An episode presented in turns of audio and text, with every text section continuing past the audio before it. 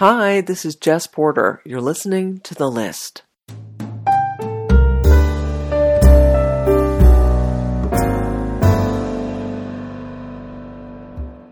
I am speaking today with my friend Lori Wyman. Hi, Lori. Hi. It's so good to have you here. Let me just explain how we know each other. Lori, you are calling me from Hollywood, Florida this morning. And you and I met at a macrobiotic conference in, I believe, something like 2004 or 5. And Somewhere around there, yes.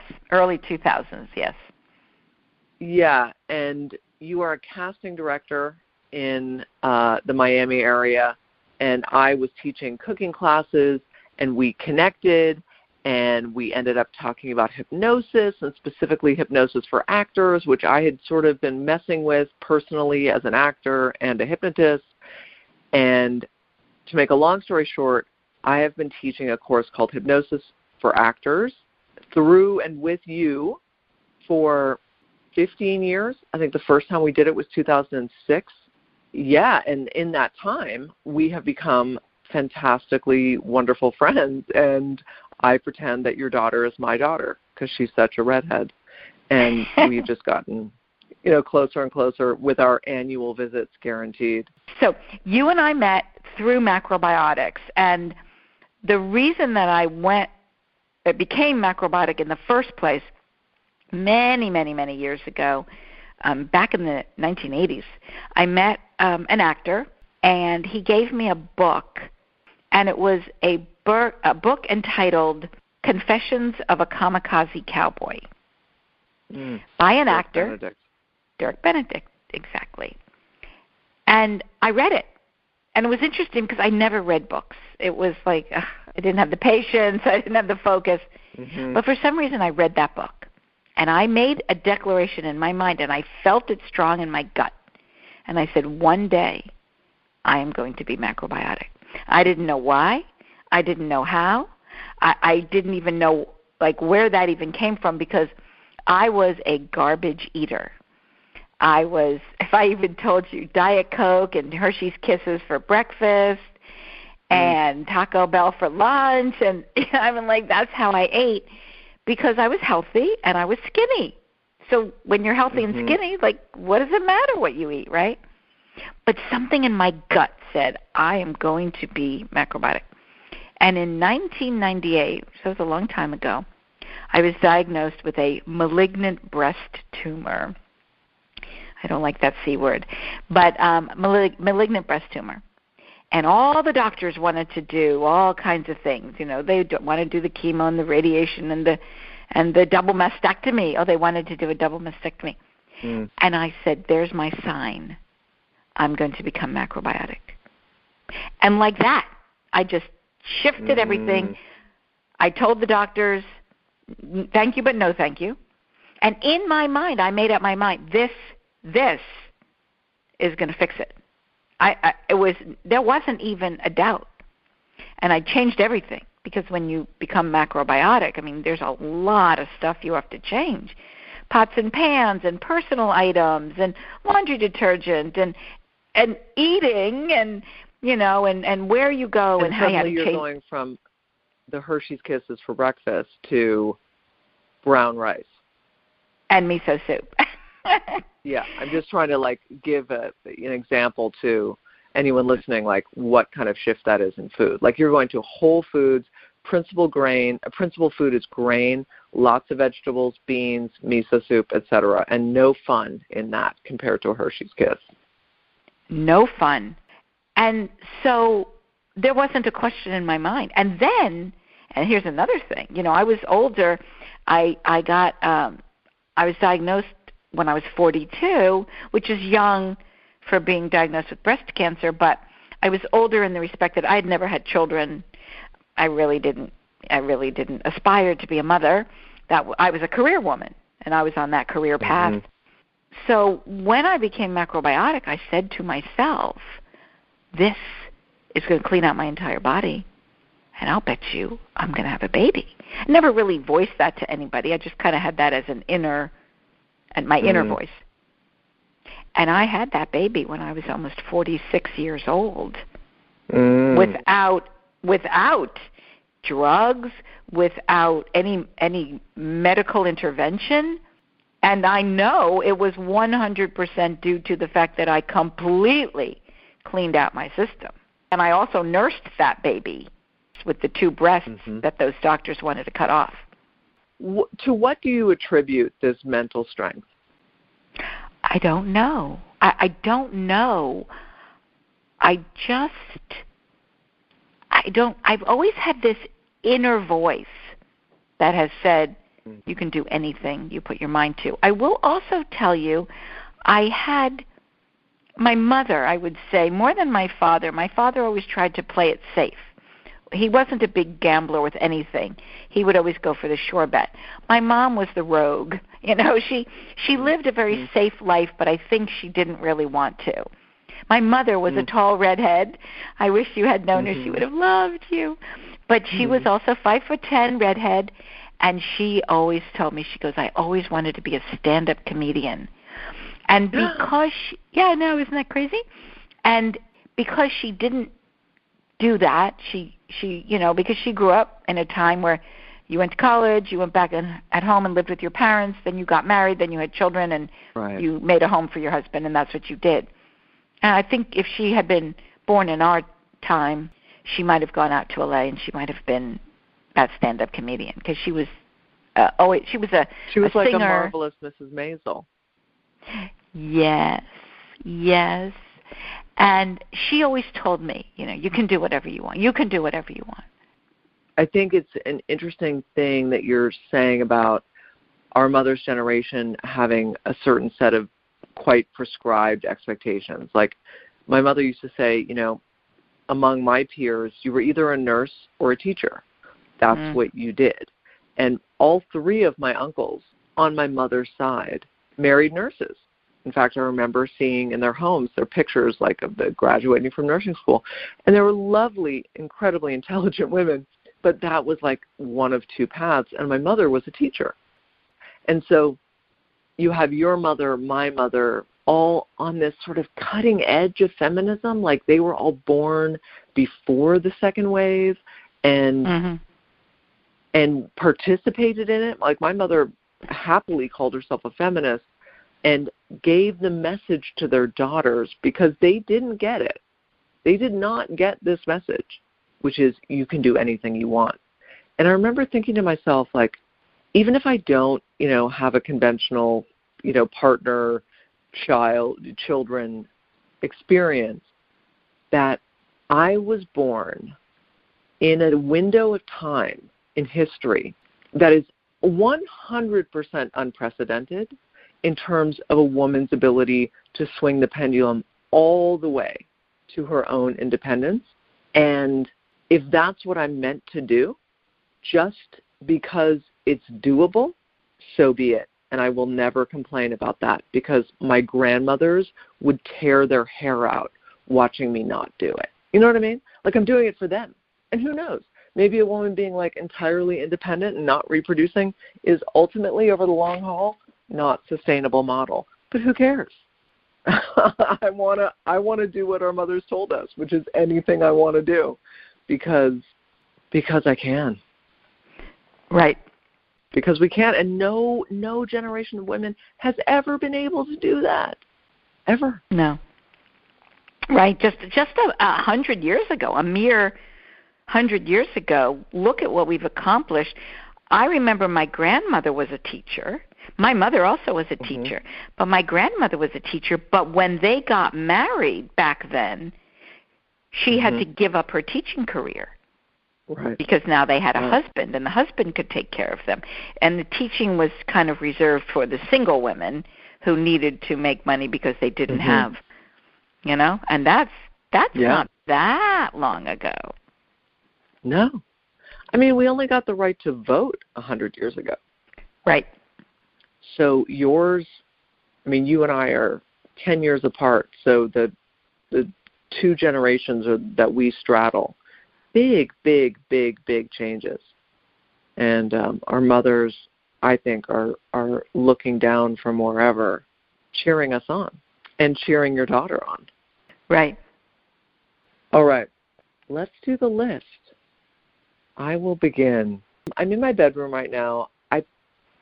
When I first got this house, I was like, am I going to paint this interior of my house myself? Like, you know, that just seemed like a huge proposition. I've never actually undergone an entire painting job by myself. And my bedroom was the first room that I painted. And I love colors. I think a white room is basically wasted because a color makes me feel a certain way. It makes everyone feel a certain way, whether you know it or not. It you know a, creates a vibration. So every room in my house is a different color, which may sound chaotic to some, but for me, I consider it like a rainbow of a house. And the first room I painted was my bedroom. It's what I would call blueberry yogurt. This purple, this like creamy purple. It's just such a great color. And and every time I walk into my bedroom, I get enveloped in this wonderful color. Man, it makes me happy. This bedroom is not a place, it's a feeling. And I'm really grateful for that. So, yeah, my purple bedroom. So, I'll tell you a little short story about gratitude. Many years ago, well over 20, I met this girl who was uh, a musician. But somehow we started talking about gratitude and how it's good to live in gratitude because then you appreciate everything in your life. And, you, and it also keeps you a lot happier when you're focusing on the positive as opposed to the negative. So email was was happening at the time, you know, people were emailing. So we decided that we would email five things that we have to be grateful for to each other mm. Every day. Mm. Now, I'm saying 20 years ago, 22 years, 24 years. I mean, and as recently as last night at midnight, mm. I received her gratitudes and I wrote them back. Wow. When we, I had no idea. Yes, we still do it as wow. 20 plus years later. Mm. And while we might not do it every single day, we probably do it four to five times every week. Mm-hmm. And sometimes we do it two times a day because we're feeling especially grateful for something. Something really amazing happened. And the deal was when we made the deal was five things we have to be grateful for. Well, sometimes we, you know, you get on a roll. So I usually don't limit it to five anymore. I usually go to ten. Last night I did ten and a bonus. you know, so when you asked me to do the podcast and you said we were going to do a list of things we have to be grateful for, I didn't really think about it because I live my life that way. Mm-hmm. So the number one thing that I always have to be grateful for and I always put on my gratitude list is health because mm. I know without health, it doesn't matter how much money I have in the mm. bank. It doesn't matter how many clothes I have in the closet. It doesn't matter how many great jobs I'm working on. It doesn't matter. Because if I don't have my health, and I'm always grateful for the health of myself and the health of my friends and family. And mm. that is my number one gratitude always.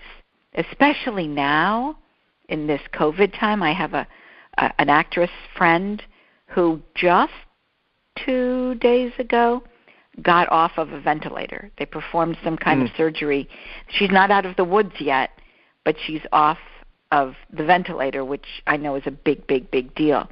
And I know that, you know, when I'm not feeling well, nothing's good in my life. I can't right. get up. I can't get out of bed. I can't get in the car. I can't work.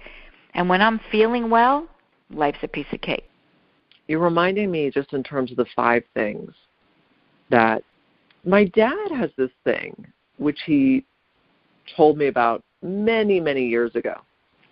And my dad is you know a, a quite accomplished lawyer. And he's done very interesting things and worked for major players. And so he's he's he has a a life that looks complicated you know because it's there's so much going on. And yet he said every day he tries to get five things done, and he counts them on the fingers of his hand. And he said, if I do all five things, I feel satisfied. And they don't have to be big things. One could be going to the gym. One could be, you know, finish that file he had to write or would brief, whatever lawyers do. One was showing up at court. One was, uh, you know, sending that difficult email. You know, whatever it is, there's no set of rules. It's as long as it's a thing that he feels like he pushed a boulder forward. And it was such a gift to hear him say that because in it, I mean, first of all, anything your parents say goes in like hypnosis. You know, so it's really important what they say, good and bad. It gets in deep. And what I was hearing when he told me that was you can build a very satisfying, productive, enjoyable career in this case just by consistently doing five things a day. I mean, that's not an exact recipe, but what he was saying was consistency in smaller things or in manageable goals is way more important than you know going nuts and exhausting yourself on incredibly lofty goals because ultimately like you build a castle one brick at a time even a castle you got to lay bricks but i'm really grateful for that it was a great a great sort of simple lesson mm.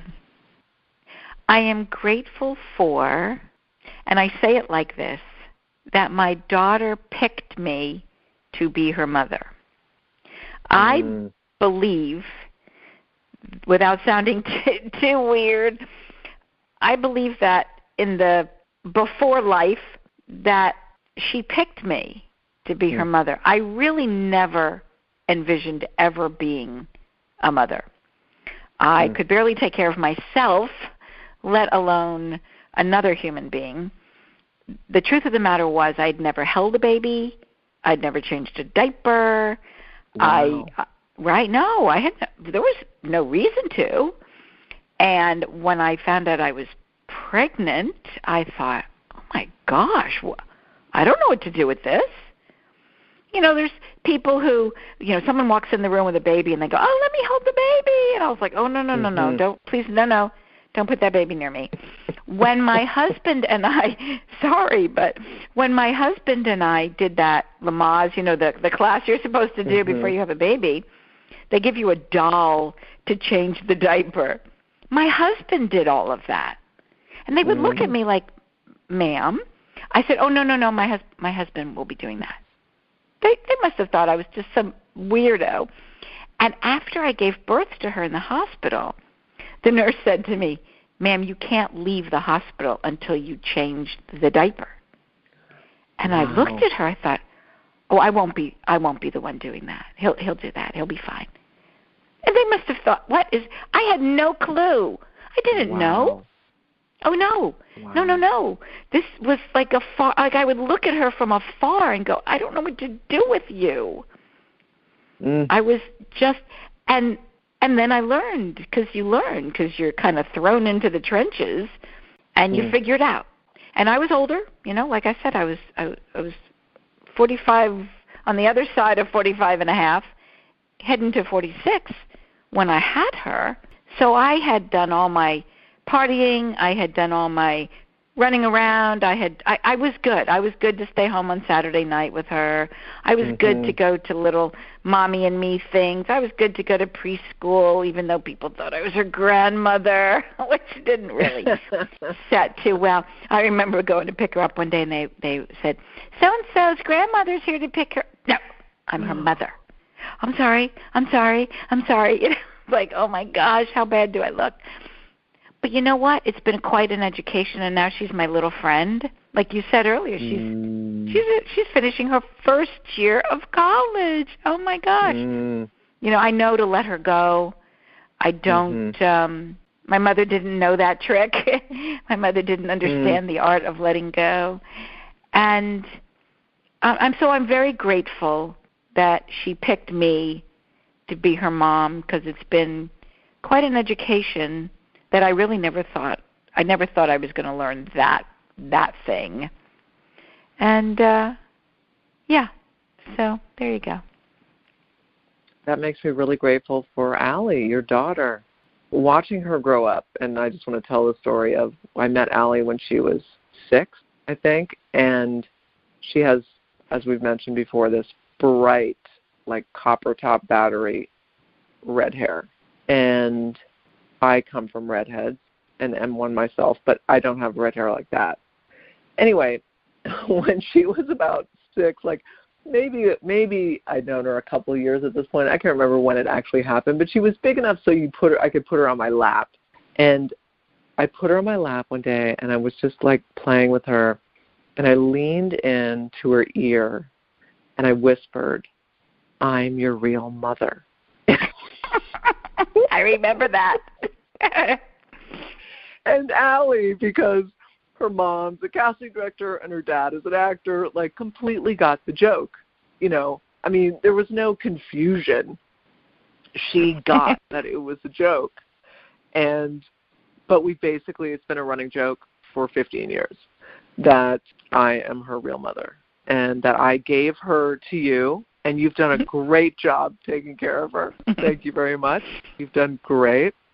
And but because of my red hair, we declare me her real mother.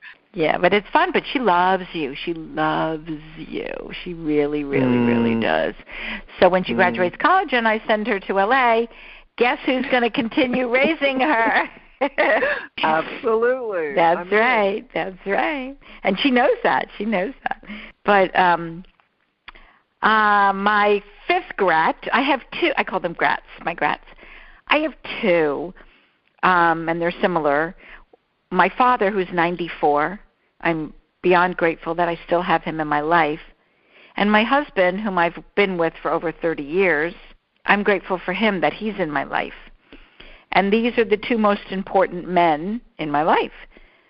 I'm grateful for my dad, the way he raised me. He raised me, yes, with all that grammar Nazism, but I speak well because of him.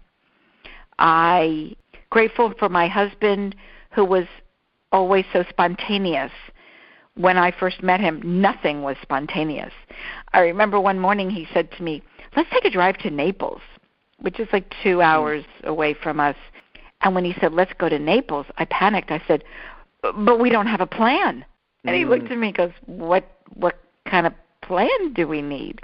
Because growing up in my family, we did nothing spontaneously. We mm. always had a plan. I mean, you had a pl- if if mm. you wanted a friend to eat dinner over, they couldn't eat dinner over unless we had the plan for them to eat dinner over. Otherwise, they had to go mm. home. You know, everything was a plan. And he taught me to be spontaneous. And I love that. I love being spontaneous. I didn't know that was an option growing up. And my my life has been very enriched because of these two men. And they're both different. They have a lot of similarities. Yes, very. But they're different and they're they've shown me two different sides of living. The the the conservative side, which which is good. You know, my father taught me the don't blow all your money, save your money. And then my husband's side which says, "Oh, it be frivolous. It's okay. You don't have to save every every every every penny it's okay to treat yourself once in a while. Mm-hmm. So I'm very, very grateful for both of these men in my life who are the yin and the yang of, of life, and they've both mm-hmm. taught me. And I think I have a really good balance in my life because of the both of them. I love that. You're reminding me, I, I'm going to end with my two brothers in law. I have two younger sisters in Toronto, and they both are married and each have two children. And my brothers in law are named Cameron and Graham. So we it's Graham and Cam, Cam and Graham. Mm-hmm. And they're such good guys. Like both my sisters picked really nice guys whose parents are still together. Like my younger sisters are the product of my father's second marriage and he and my stepmother are still together. So my younger sisters don't come from divorce. I do, but my sisters mm-hmm. don't. And they both married guys whose parents are still together or were until one passed away. And so there's this just like commitment to family and that's deep in everybody's blood. Like there's no no one's even thinking outside of that box.